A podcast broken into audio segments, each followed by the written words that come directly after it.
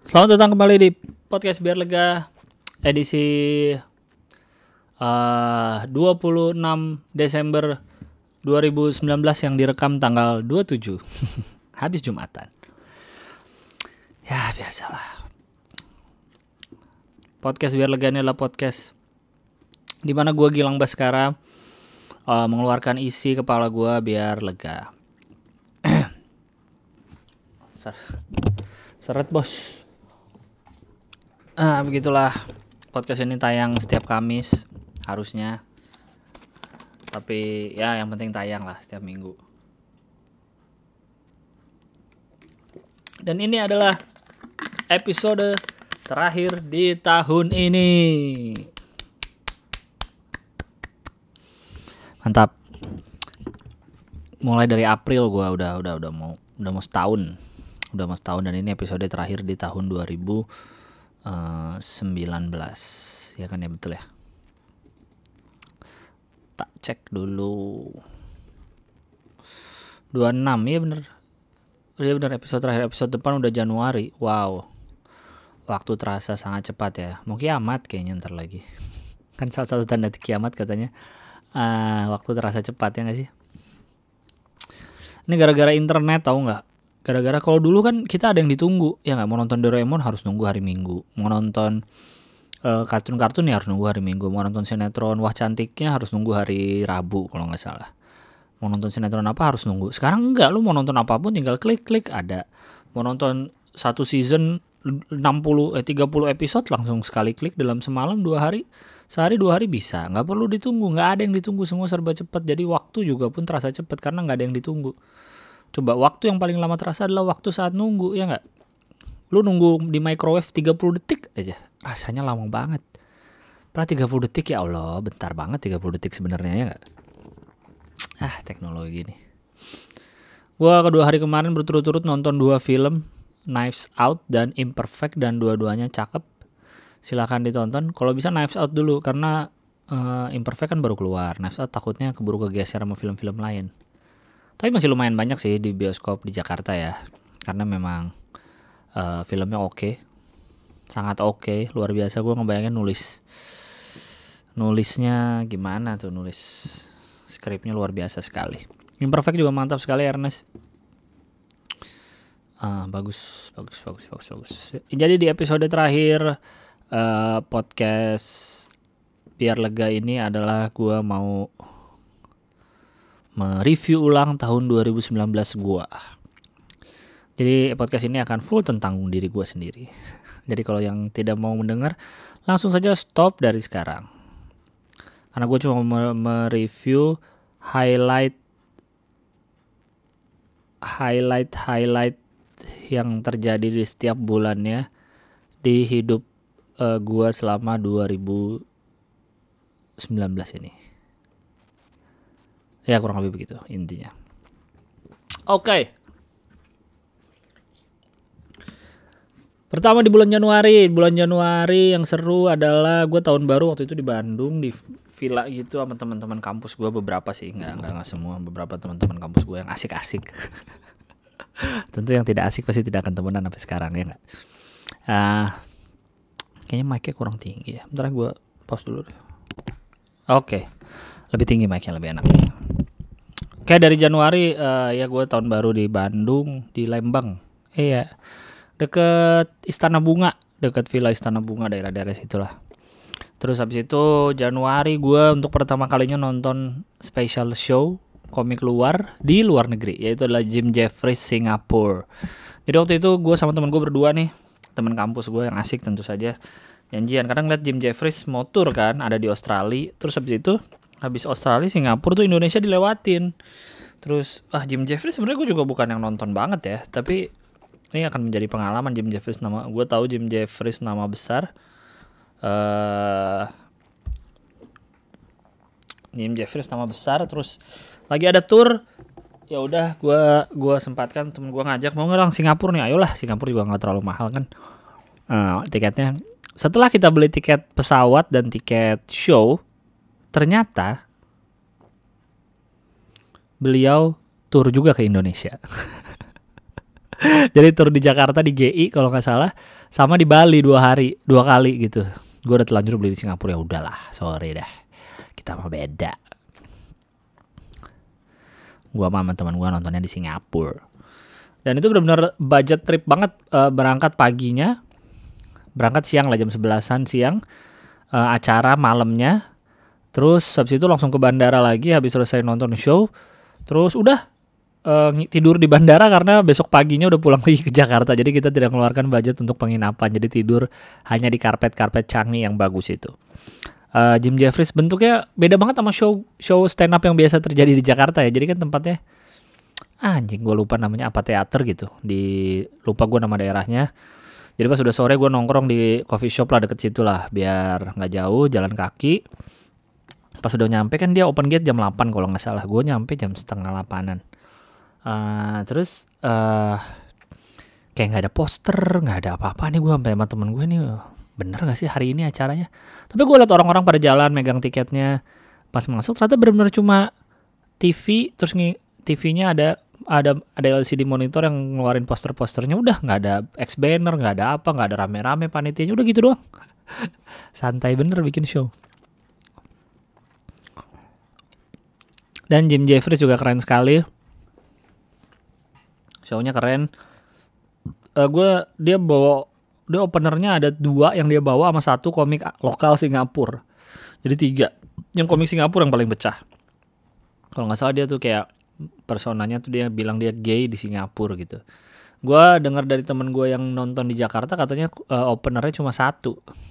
Jadi lebih seru gue yang di Singapura. Uh, terus dia ada roasting satu lama banget roasting dan itu lucu banget. Gue sampai luar biasa banget. Maksudnya roasting tuh eh, ngomong ke penonton kan itu kayaknya menurut gue tuh luar biasa banget kalau itu nggak disiapin. Karena bener-bener flawless kayak seakan-akan disiapin. Gue nggak tahu lah ya itu disiapin apa enggak ya si penontonnya tapi lucu banget. Jadi penontonnya itu adalah dia orang US yang kerja di Singapura sebagai stuntman yang main jet ski di Universal Studio. Itu kan premis lucu banget. Itulah kurang lebih. Terus ya terus pulang lagi langsung. Dan Januari ini depan nih tanggal 15 16 15 16 atau 14 15 itu ada Jokoy Jokoy tour. Dia kan lagi di habis dari Australia Desember. Uh, 14 15 tuh di Filipina ada di Cebu sama di Manila gue pengen banget nonton sebenarnya. Cuma teman gue yang kemarin gue ajak nonton Jim Jeffries dia nggak bisa tanggalnya. Terus ternyata gue baru tahu jadi dia si Jokoy di ASEAN dia cuma di Filipina karena kan tuh kampung halamannya kali ya jadi dia nggak di, di negara lain nggak ada di Singapura Thailand gitu nggak ada apalagi ke Indonesia terus gue baru tahu gue kira kan karena sesama ASEAN dan negaranya nggak terlalu jauh gue kira pesawatnya banyak lah kayak ke Thailand kayak ke Singapura. Gue baru ngecek pesawat ke Filipina ternyata cukup susah loh. Banyak kan transit. Pesawat ke Filipina tuh transit Malaysia transit uh, Singapura. Uh, kalau mau yang direct flight ke Filipin itu biasanya berangkatnya tengah malam dari Indonesianya. Begitu. Jadi gue nggak tahu deh nih nonton apa enggak deh. Pengen sih karena kan ini di kampung halaman ya kan di Filipina kampung halaman Jokoy siapa tahu bisa lebih ada spesialnya gitu tapi ya udahlah kalau nggak sempat nonton ya nggak apa-apa lah nggak usah dipaksain. Terus Januari gue juga nonton Panji di uh, Jakarta Convention Center. Pragiwaksono Tour penutupnya di Jakarta 5000 penonton JCC. Dia yang stand up, gua yang deg-degan. Karena pas masuk ke JCC terus ngeliat penonton sebanyak itu kayak wow, ramai sekali, luar biasa sekali Panji. Openernya waktu itu siapa ya? Frimawan. Openernya Frimawan juga bagus. Wah keren lah Panji selalu menaikkan bar stand up comedy di Indonesia. Lalu lanjut ke Februari, gue ulang tahun ya gitu-gitu aja lah kalau ulang tahun mah terus gue ke Dubai untuk pertama kalinya ikut bokap sama nyokap gue bokap gue ada kerjaan ke Dubai gue diajak ya udah deh ikut deh mumpung bisa juga ya highlightnya sebenarnya bukan itu gue gue ngeliat Burj Al Arab gue naik ke Burj Khalifa ke lantai paling tingginya yang dibolehin untuk uh, pengunjung lantai paling tingginya highlightnya adalah gue di sana kalau nggak salah lima hari ya tiga harinya gue opname di rumah sakit ya Allah jadi sakit gue di Dubai masuk rumah sakit di Dubai. Astagfirullahaladzim, ada-ada aja dah. Gue terakhir di opname tuh 2007. Eh enggak, 2008. 2008 tuh pertama kalinya gue di opname waktu kuliah tahun kedua. Jadi baru ngekos kayaknya nggak tahu mungkin tubuh gue nggak siap tubuh anak rumahan ini tidak siap dengan kosan dengan makan tidak rutin dan segala macamnya. Tahu-tahu gue sakit tipes plus DBD langsung. Jadi agak lama gue di rumah sakit tuh. Dan itu ma masuk rumah sakitnya pas lebaran kalau nggak salah. Jadi malam takbiran gue menggigil, gue inget banget malam takbiran gue menggigil. Terus gue tuh di opname untuk pertama kalinya. Terus gue nggak pernah opname lagi sampai akhirnya opname lagi. Jadi itu di Bandung di Advent. Opname lagi di Dubai bulan Februari. nyusahin aja gue nyusahin orang tua. Jadi eh, malam pertama di Dubai itu adalah eh, yang itu apa rally eh, bukan rally apa namanya ke gurun gurun pasir terus off road kok rally sih off roadnya di sana pakai Land Cruiser Land Cruiser gitu. Land Cruiser yang di sini mobil mewah di sana dipakein off road buat turis gitu. Off road nah gue tuh gobloknya entah kenapa gue nggak bawa jaket malam itu. Gue kayak ah udahlah segini kok dinginnya masih nggak usah bawa jaket. Acara di gurun habis off road tuh ada malam-malam makan malam di gurun. Dan itu angin gurun luar biasa dan besoknya gue nggak enak badan. Besoknya diajak pergi nggak? Gue di hotel aja. Ternyata bener nggak enak badan nggak enak badan. Gue udah uh, denial kan nggak gue sehat gue sehat ternyata gue sakit dan lama-lama nggak kuat juga akhirnya di opname di rumah sakit deket situ. Jadi gue di opname di Dubai. Ya Allah sedih banget ya. Opname di Dubai.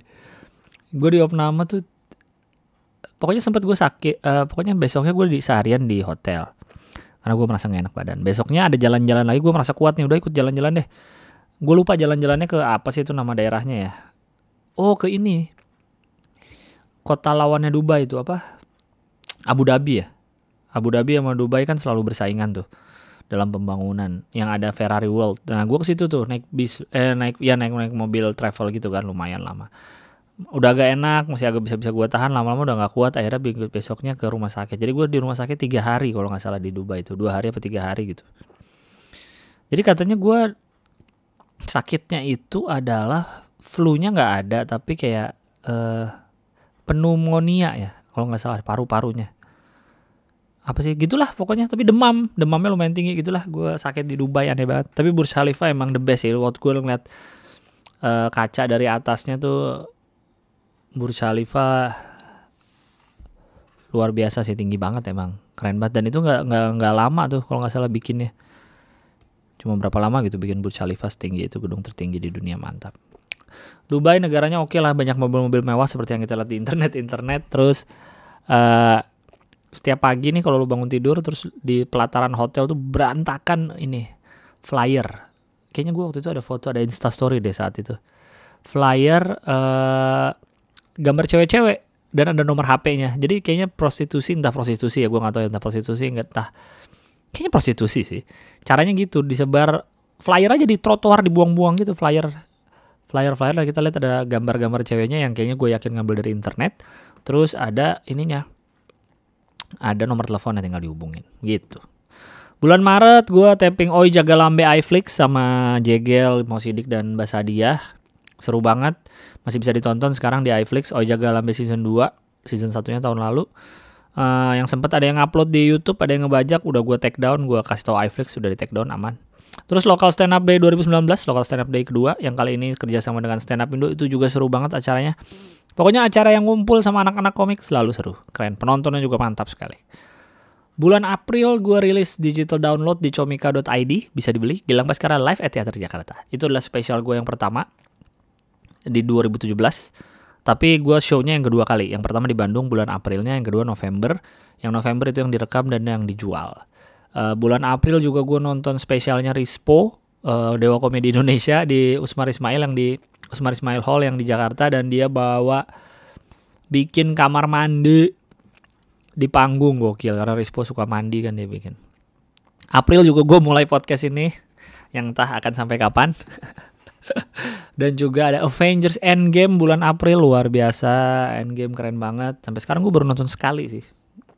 Saat saat saat filmnya masih ada di bioskop tuh gue kayak pengen nonton lagi, pengen nonton lagi. Tapi hanya wacana akhirnya nggak nonton nonton lagi. Sampai sekarang baru nonton sekali. Aduh kelingking gue sakit kemarin keceklek dah. Duh sembuhinnya gimana ya? Gue mijet-mijet pakai ini doang nih. Counter pen sakit. Dan tentu saja bulan April ada konser terbaik yang mungkin pernah gue datangi karena gue jarang datang konser. John Mayer. One, two, one, two, three, go. Ting, ting, ting, ting, ting, ting. Mantap sekali John Mayer. I love you John Mayer. Terima kasih sudah datang ke Jakarta. Alhamdulillah saya berkesempatan ada umur, ada biaya, ada rezeki, ada waktu untuk nonton kamu John Mayer. Ah, keren banget tuh orang. Fuck. Mei Juni puasa Lebaran nggak ada. Ya highlightnya itu puasa dan Lebaran aja sih. Kayaknya dua bulan itu gue nggak ada sesuatu yang gimana banget. Juli Jambore stand up komedi di Malang mantap sekali. Di Coban Rondo Coran Bondo sangat dingin. Kalau nggak salah 10 derajat. Anjing dingin banget. Tidur di tenda susahnya karena tendanya kan sudah terpapar udara dingin pakai apa namanya tuh sleeping bag. Sleeping bagnya juga udah kena udara dingin. Padahal kan sleeping bag katanya untuk menahan udara dingin. Tapi kalau sleeping bagnya saja sudah dingin saat kita pakai di tubuh kita yang kedinginan jadi semakin dingin. Susah banget tidur ya Allah. Gue saat itu susah tidur karena dingin. Susah tidur. Keren banget tapi jambore the best. Agustus ada uh, J-Com Fest uh, Jakarta International Comedy Festival bikinannya grupnya MTech kalau Anda tidak tahu grup MTech itu adalah SCTV, Indosiar, uh, Dana. Dana tuh MTech juga setahu gue dulu dia yang beli BlackBerry ke Indonesia tapi akhirnya udah tutup ya BlackBerry ya. Terus kapan lagi Universe itu dia juga itulah MTech Group. Di Confess di G Expo Kemayoran uh, tahun depan insya Allah ada lagi di bulan Agustus juga jadi siap-siap dan pasti akan ada komik luarnya yang insya Allah ah masih rahasia deh nanti aja ya. Insya Allah doain aja dapat komik luar yang sangat sangat bagus. Uh, terus ada Tridente Bandung. Gue show Tridente Bandung yang itu sebenarnya adalah opener show. Itu adalah shownya show utamanya adalah Tamarandi Kamal Ocon dan Gusman Sige. Itu show utamanya tapi mereka jadi opener tetap kemarin tuh openingnya uh, openingnya mereka gua mereka di tengah op closingnya headlinernya bintang M1 padahal itu acara mereka bertiga. Ya emang aneh lah orang-orang itu. Anak-anak stand up Bandung teman-teman gue semua di komunitas. Dan nanti tanggal 28 besok nih.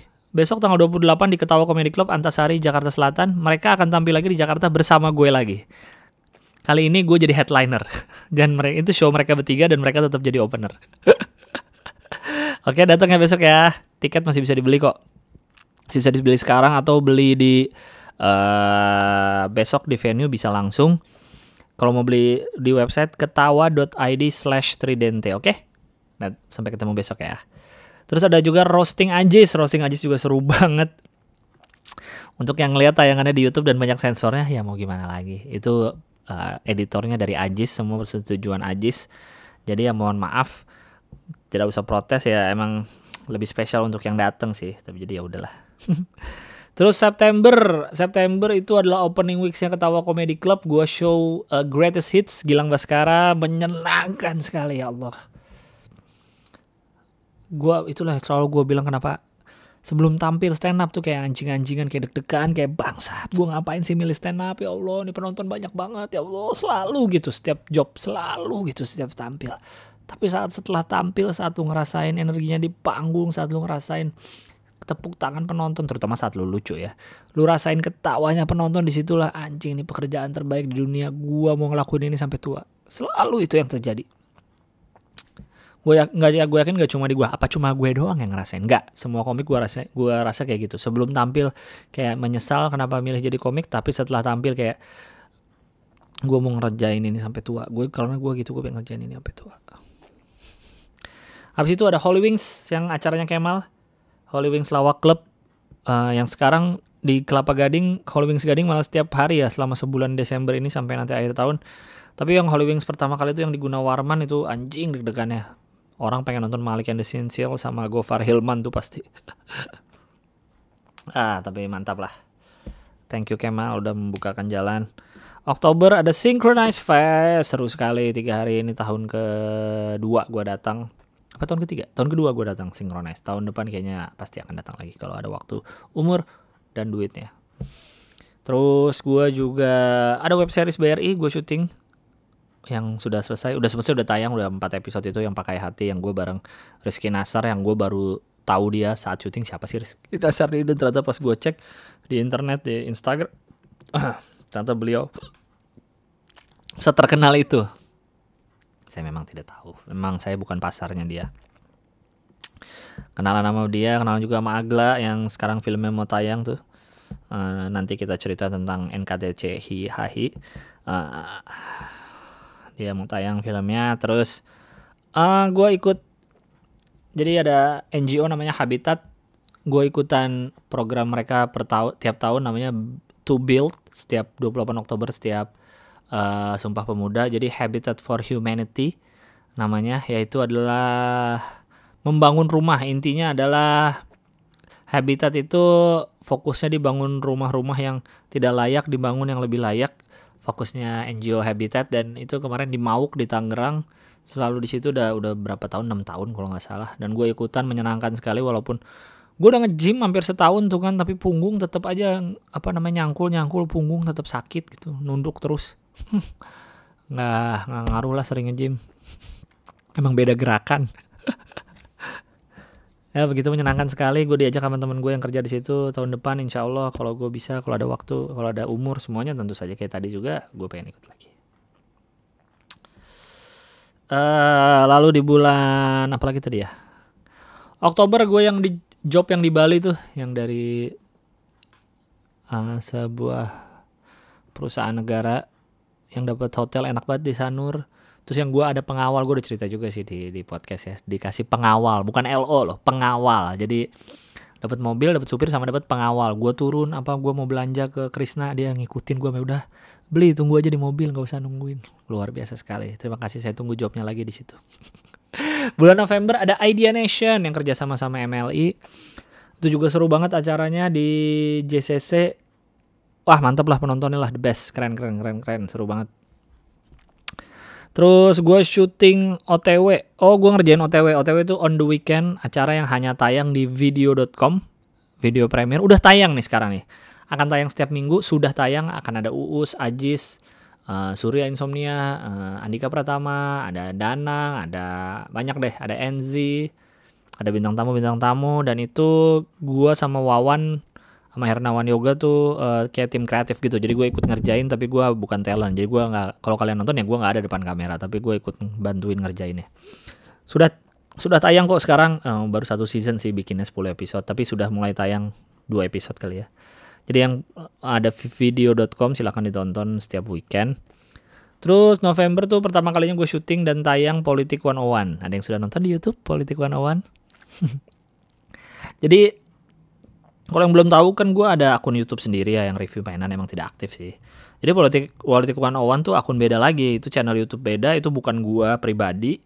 Gue hanya sebagai talent dan ikut develop materi itu tapi jadi gue diajak sama satu temen gue untuk bikin konsep kayak gitu, bikin acara kayak gitu. Terus dia ada dua temennya lagi jadi bertiga sama gue jadi berempat. Itu krunya krunya tiga, krunya empat. Jadi uh, politik one one itu krunya berempat, gue yang uh, develop materi sama-sama tapi gue yang mem mem mempresentasikan gitu. Gue jadi news anchornya begitu. Ya jadi terima kasih sudah yang nonton. Jangan lupa ntar lagi ada video baru keluar kok. Politik one one. Semoga gue gue aman-aman aja hidup di Indonesia ini ya. Enggak lah orang gue orang gue setuju kok. Gue nggak ada bilang kebijakan itu salah apa kok. Desember bulan ini ada street badminton yang gue juara 4 sama Awe Tahun depan tunggu pembalasanku.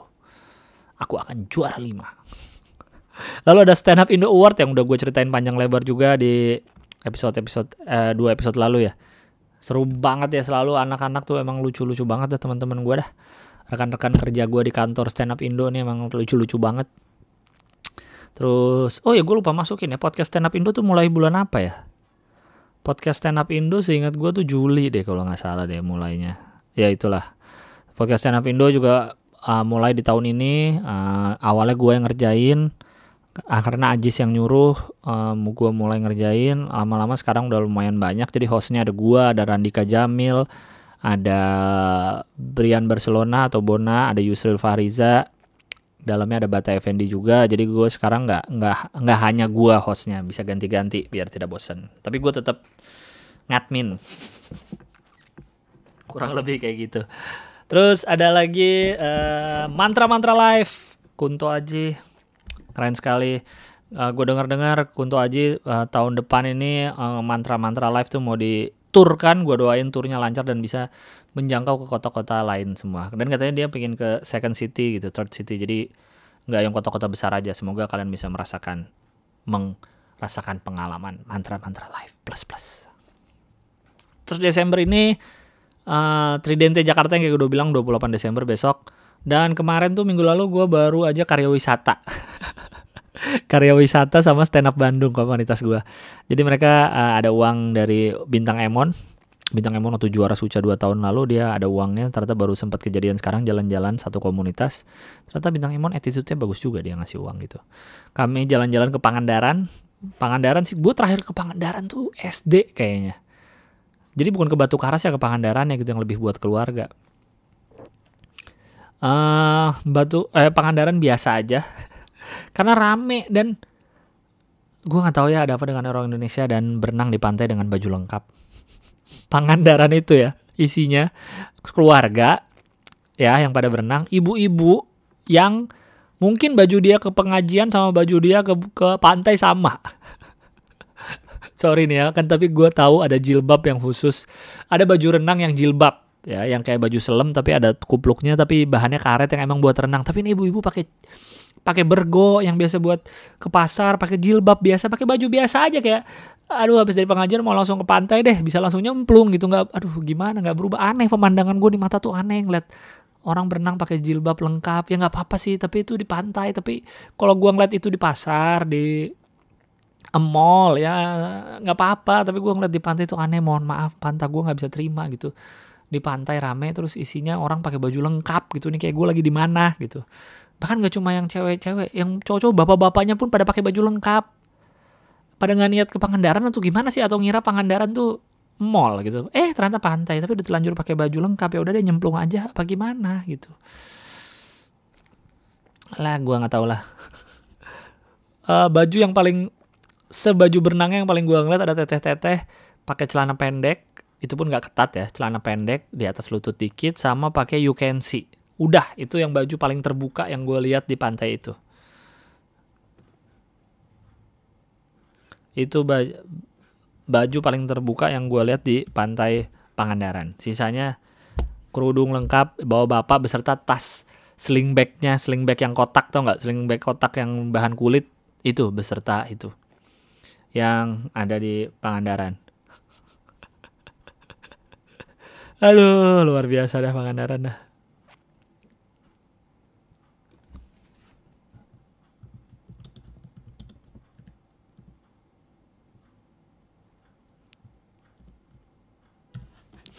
Ntar dulu ya gue balas WhatsApp dulu.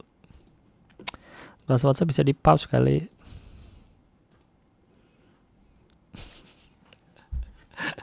Ya kurang lebih gitulah. Unik sekali Pangandaran sih gue lama banget ke Pangandaran gue dari gue sampai ngeliatin tawa-tawa aja ngeliatnya. Kok ini orang-orang gimana sih bajunya? Gue bingung yang ke pantai itu gimana harusnya. Kayaknya kalau ada orang yang pakai baju renang atau pakai nggak usah bikini lah. Cewek baju renang mungkin dilihatin kali di situ dilatih kayak seakan-akan dia yang salah gitu kayak ih apaan sih tuh orang ke pantai kok pakai baju minim sekali sih ke pantai itu harusnya pakai baju kayak mau ke pasar tahu ya, siapa tahu dia ke pasar pakai baju renang.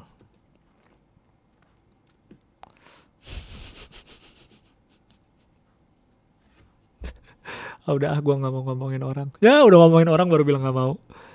Udah sih intinya itu 2019 gue highlight tahun tahun ini di bagi gue gue nggak pernah bikin resolusi tiap tahun.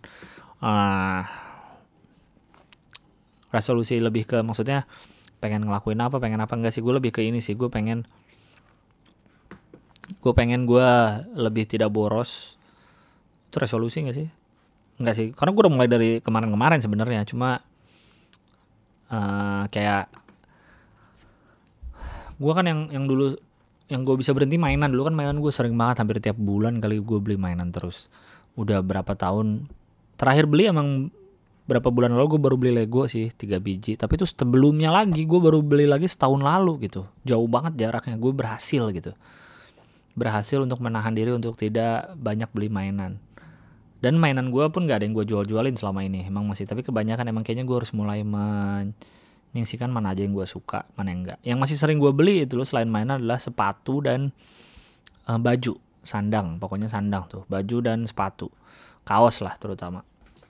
Uh, sepatu gue udah mulai uh, gini kalau gue ada beli baru harus ada yang keluar. Jadi ada yang masuk ada yang keluar ada yang masuk ada yang keluar ada yang masuk ada yang keluar. Kayak gitu. Gue selalu udah berapa bulan udah berapa kayaknya setahun terakhir udah kayak gitu. Jadi banyak sepatu yang kalau gue ada beli sepatu baru sepatu yang lama gue kasih orang atau gue jual atau gue pokoknya ada yang masuk ada yang keluar biar nggak kebanyakan sepatunya.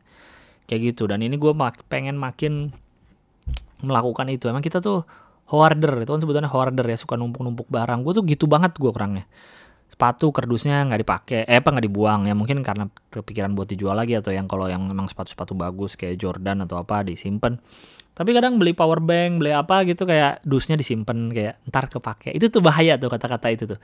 Ntar siapa tahu kepake ntar siapa tahu kepake ntar siapa tahu kepake. Sampai bertahun-tahun ngendep di kamar lo jadi menu-menuhin kamar nggak kepake-pake. Ya kan? Ngaku aja dah. Gue kayak gitu soalnya. Jadi gue berusaha untuk mengurangi itulah yang barang yang baru masuk akan cepat gue keluarin maksudnya sampah-sampahnya atau kardusnya kalau emang nggak kepake gue tahu nih nggak akan kepake buang aja. Barang-barang yang sudah ada di kamar yang bisa gue keluarin akan gue keluar keluarin sih biar lebih enak lah karena kamar itu kan ruang rumah kamar apa pun itu itu kan ruang untuk lu hidup untuk lu beraktivitas bukan buat lu naruh barang gitu bukan untuk naruh barang gitu ini kayak materinya George Carlin waktu muda yang judulnya Stuff. Itu bagus banget. Ya itu kita beli rumah tuh untuk naruh barang lebih banyak. Intinya hidup ini tentang stuff tentang barang. Lu punya rumah? Ya untuk naruh barang. Ini naruh barang stuff. Kayak gitu sih. Gue lebih ke kayak gitu. Pokoknya ada yang masuk ada yang keluar. Begitu juga untuk kaos. Karena gue masih sering beli kaos kayak jadi banyak kaos-kaos lama yang ah nanti di pak nanti ntar kepakai lagi. Atau kayak ada sentimental value-nya atau gak lu? Kayak oh ini kaos waktu gue dapat ini. nih kayak gue bener-bener yang ada sentimental value-nya yang gue simpen sisanya kaos-kaos kayaknya mau gue keluar-keluarin gue kasih orang lah. Kan saat sampah bagi satu orang bisa jadi uh, harta bagi orang lain ya nggak? Yang tentu yang gue kasih bukan sepatu yang udah jelek banget atau oh, kaos yang udah belel udah kendor uh, kerahnya atau bawah bagian bawahnya suka dimasukin lutut jadi kendor ya enggak kaos-kaosnya masih bagus cuma ya itu daripada gue cuma bilang bagus tapi nggak pernah gue pakai udahlah gue harus mulai meminimalkan barang-barang. Karena itu hanya barang gitu. Ada umurnya ada ininya. Kalau lo habisin duit lo buat pengalaman kan sampai tua lo bisa ceritain. Cek.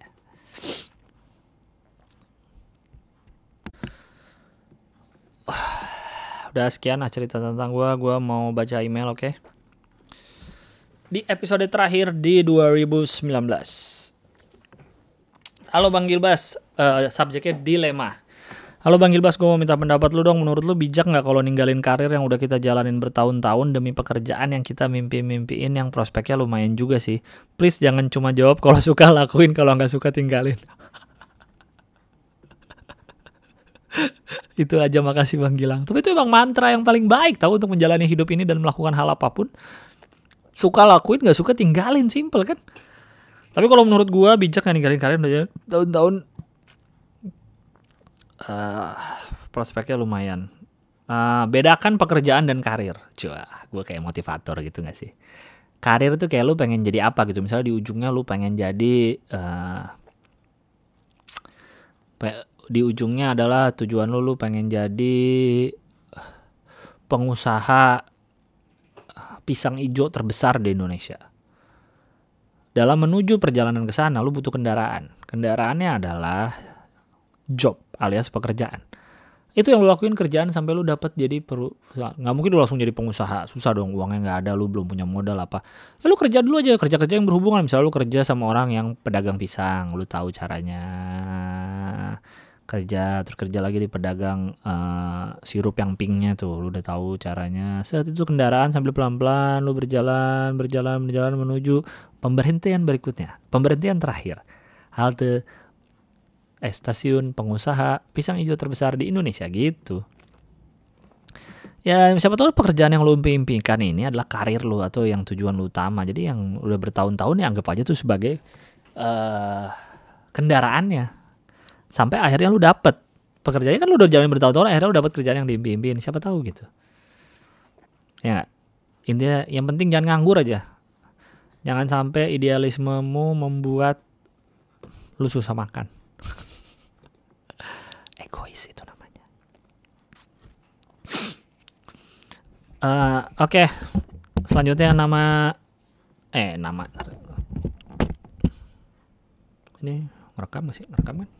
Uh, nama subjeknya subjeknya sikat gigi Halo Mas Gilang, setelah denger podcast yang cerita soal ke dokter gigi, jadi kepikiran awal-awal pindah ke Korea.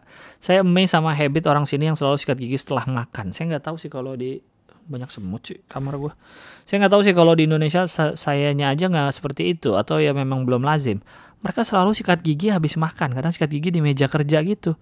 Baru kalau udah mau selesai bersihin di toilet, kadang-kadang ruang kerja sambil ngobrol sambil ngemut sikat gigi aja gitu. Saya jadi ikut-ikutan. Jadi selalu setia sikat dan pasta gigi di tas buat bepergian juga di meja kerja. Selalu pakai dental floss juga dan baru percaya sikat gigi aja nggak cukup. Agak menyesal sih kenapa setelah punya banyak masalah gigi baru nggak biasain udah mau cerita aja. Terima kasih warm regards. Uh, siapa namanya? Susila. Mbak Sus Susila Hadiati cowok apa cewek ya? Nggak tahu lah. Uh, Susila iya aneh sih. Sikat gigi di ruang kerja di meja kerja sikat gigi setiap habis makan luar biasa sih. Tapi mungkin itu cara yang benar juga kali ya jadi nggak sekedar kumur. Dan dental floss gue juga udah mulai pakai sih berapa tahun terakhir lah. Uh, nyetok gitu dental floss uh, untuk bersihin gigi. Karena emang sikat gigi doang pasti suka masih ada yang maksudnya sikat gigi udah kumur pakai uh, mouthwash tetap masih ada yang suka makanan yang nyangkut nyangkut gitu. Aduh gigit semut tangan gue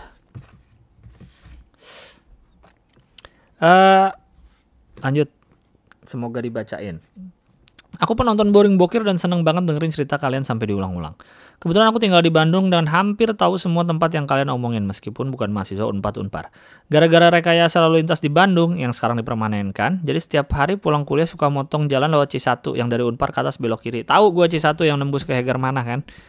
Uh, dari semenjak itu juga sepanjang Cimbluit aku selalu nyari-nyari yang kalian sebutin. Akhirnya ketemu. Cawit tempat Bang Boris kepleset dan gak bangun lagi. Kosan Bang Gilbas yang kalau pulang malam harus ngerangkak lewat bawah gerbang. Cimbeluit 92 itu namanya.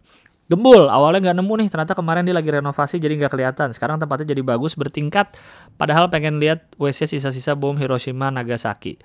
Ruko pinggir gembul yang selalu bangkrut, tapi sekarang udah beneran masih sepi bang. Emang, gue kemarin ke Bandung kan yang habis karya wisata itu gue makan di gembul akhirnya. Dan iya gembul jadi sebenarnya tempatnya sama aja, cuma di, di desain jadi kerasa lebih luas gitu kerasa lebih lebar tempat lauk-lauknya jadi banyak jadi gede dan jadi tingkat. Dulu tuh di atas tuh tempat tinggal teteh sama AA yang kerja.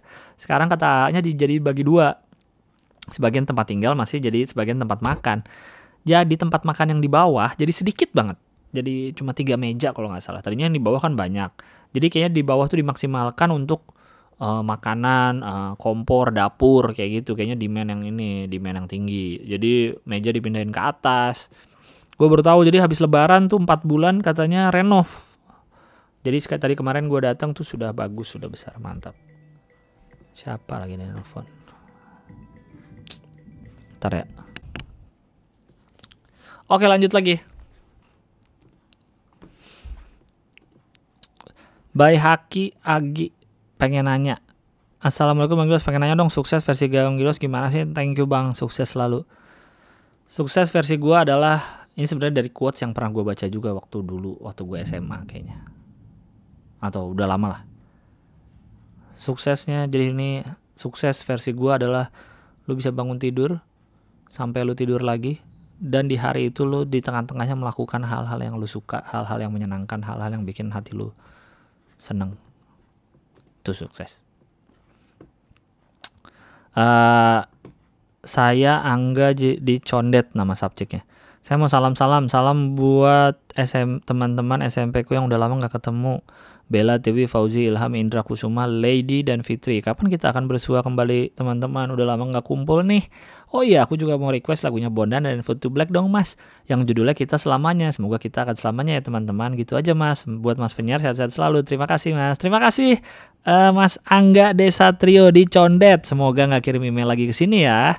Karena email kamu tidak aku harapkan. Terima kasih banyak Angga. Lanjut, email berikutnya. Cerita biar lega. Assalamualaikum bang, waalaikumsalam. Gue mau cerita bang, boleh kan? Haha. Kenapa boleh kan? Haha.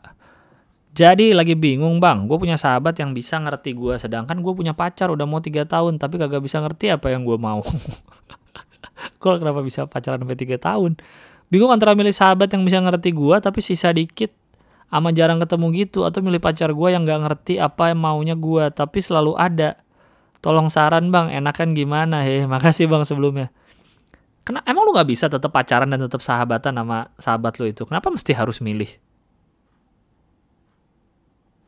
Kan nggak harus milih. Aneh, milih. Jadi maksudnya lu pengen pacaran sama sahabat lu apa gimana?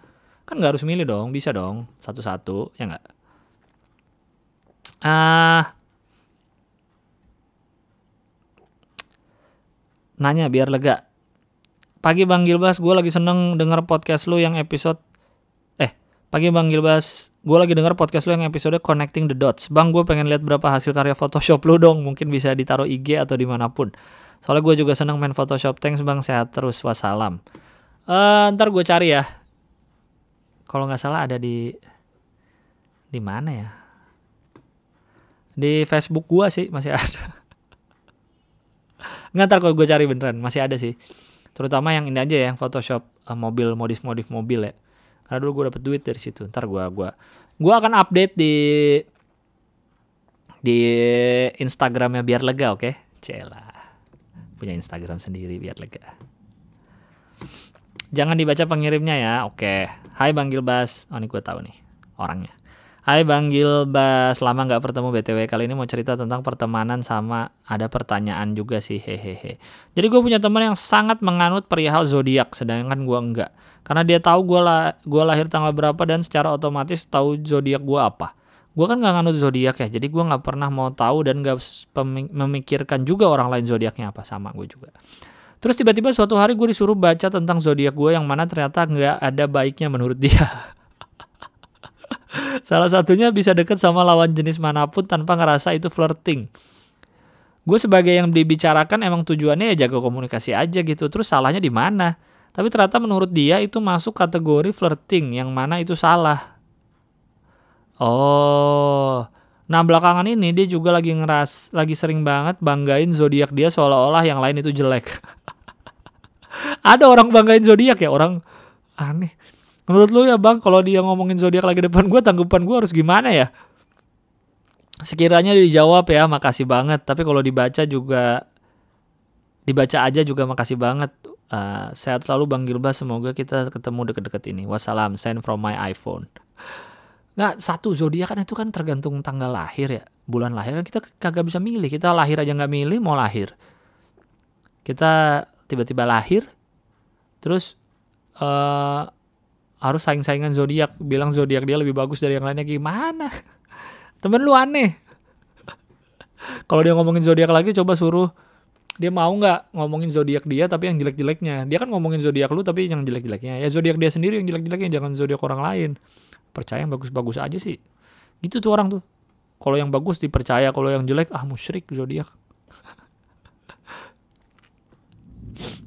Uh, assalamualaikum bang Gilang. Saya F17 panggil saja Rif. F17 berarti female ya, female 17. Jadi ada teman sekelas aku nih bang yang deketin gue. Aku apa gue nih?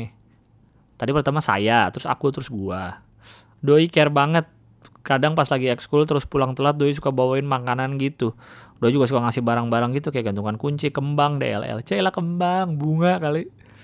Mau nggak aku terima? Mau nggak aku terima tapi nggak enak. Akhirnya aku simpen doang. Beberapa minggu yang lalu dia confess ke aku sampai sekarang belum aku jawab soalnya bingung gitu loh bang aku sih sebenarnya nggak ada rasa apa-apa ke dia cuma kayak kesian aja gitu kalau nolak tapi kalau diterima juga gimana namanya juga perasaan juga nggak bisa dipaksain takut tapi canggung juga kalau di kelas Saat ini juga lagi di posisi deket sama cowok lain, tapi kita LDR. Belum pernah ketemu, rajin chattingan, kabar-kabaran tiap hari. Oh lagi deket sama cowok lain tapi LDR. Belum pernah ketemu, lu kenal di mana? Tapi kita mau meet up setelah lulusan, dia mau samperin aku ke sini, katanya udah sayang sama aku. Alah. Nafsu kali nggak sayang. Kok gue suzon ya? Dan mau serius, kalau sama yang ini sih aku cuma nyaman dan belum sayang. Oke. Gimana bang? Bingung mau pilih yang selalu ada tapi akunya nggak ada perasaan, mau buka hati ke orang baru. Yang selalu ada tapi akunya nggak ada perasaan, mau buka hati ke orang baru. Betul aku terakhir pacaran 2 tahun lalu terus sekarang mulai buka hati lagi. Atau yang LDR meskipun cuma sebatas nyaman.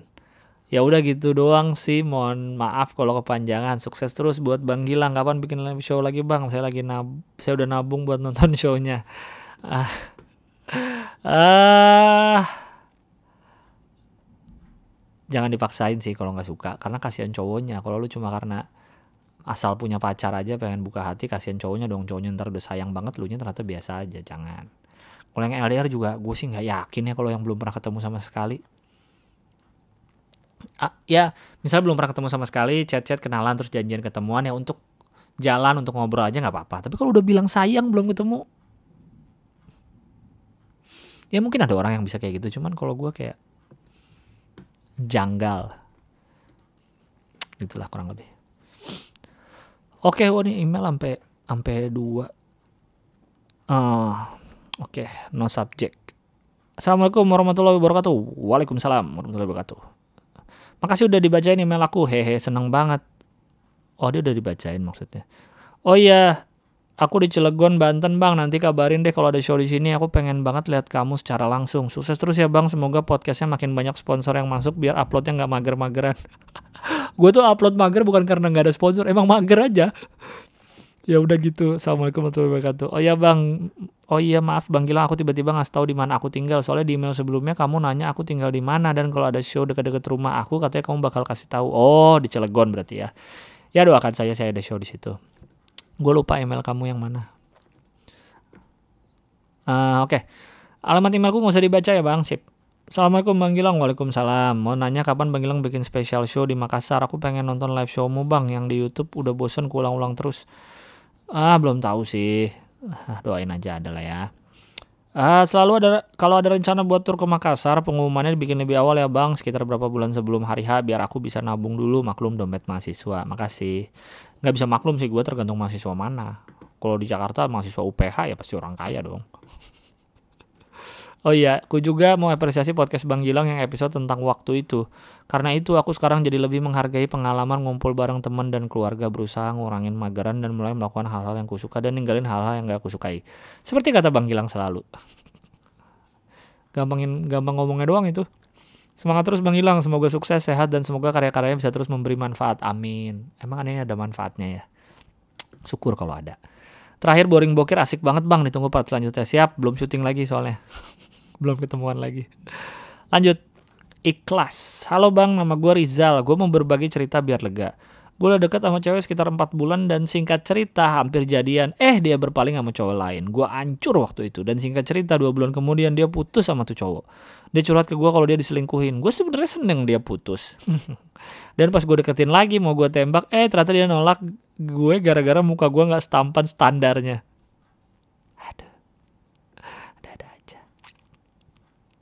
Dia nggak bilang gitu sih cuma intinya dia bilang itu bang nolak tentang muka. Ah dia nggak bilang gitu dia nggak bilang gitu sih. Cuma intinya gitu bang nolak tentang muka. Terus dia ngomongnya gimana? Maaf ya kita nggak bisa nggak bisa bareng karena aku nggak cocok sama muka kamu. Itu alasan paling aneh yang pernah gue dengar apa dong alasannya? Jujur baru baru ini ada cewek sejujur ini mungkin di sisi lain gue sakit hati dibilang gitu tapi di sisi lain gue juga harus nerima kenyataan. Dan sekarang dia deket lagi sama cowok dan bermobil pula. Dan gue sedikit sedih sih ngeliat mereka berduaan tapi ya udahlah menurut lu bang gimana sih cara cepat move on? Padahal belum sampai pacaran. Eh kepikiran terus terusan makasih bang maaf ceritanya panjang. Assalamualaikum sukses selalu. Waalaikumsalam.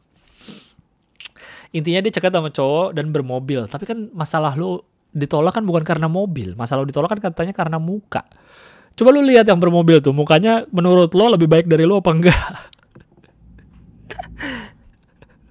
Gini aja, lu fokus aja ke hal-hal yang bisa lu ubah. kayak muka kan nggak bisa lu ubah ya bisa sih lu operasi cuma ya susah lah ribet mahal lu fokus ke skill aja misalnya lu jago komputer jago ngapain jago bikin ini jago bikin itu ya siapa tahu lu cewek bisa tertarik dari sisi lain lu itu nggak melulu soal muka dan ya berarti dia bukan buat lu kali kalau dia cuma lihat muka suruh pacaran sama Zordon Zordonnya Power Ranger tuh cuma muka doang kagak ada badannya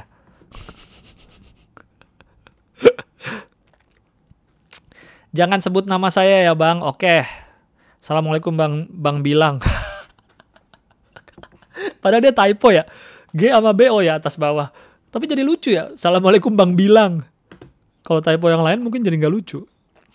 Bang, kalau boleh tolong bacain ini ya bang.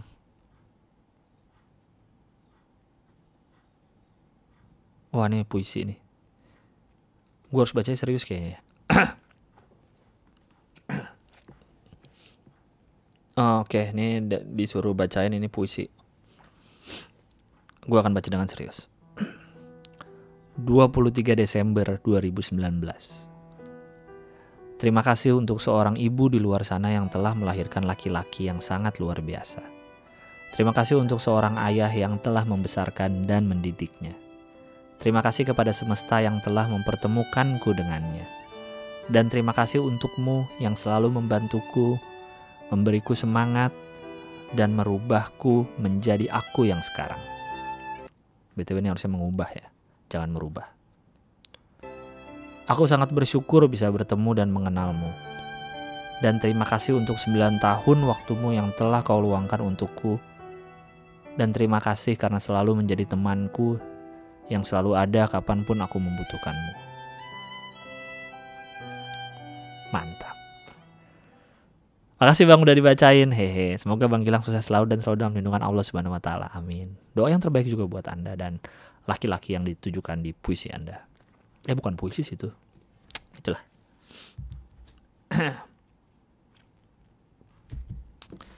uh, komik pemula nama subjeknya. Halo Bang Gilbas, gue komik pemula dan lagi belajar di stand up Jogja. Mau tanya Bang, gimana caranya keluar dari comfort zone dengan teknik yang itu-itu aja? Dan penting gak sih Bang harus nyoba semua teknik? Makasih Bang. Kalau menurut gue enggak, karena lu bukan kompetisi. Kompetisi kadang harus pakai teknik A, B, C. Kalau ini enggak. Kalau menurut gue adalah gue gak tau lu sepemula apa, lu udah sering berapa kali open mic. Yang harus lu lakukan adalah open mic sesering mungkin, oke? Okay? Kalau masih baru, jangan mikirin teknik. Naik panggung, pegang mic, cobain ngomong depan umum, cobain ngelucu, cobain bikin joke sendiri dulu.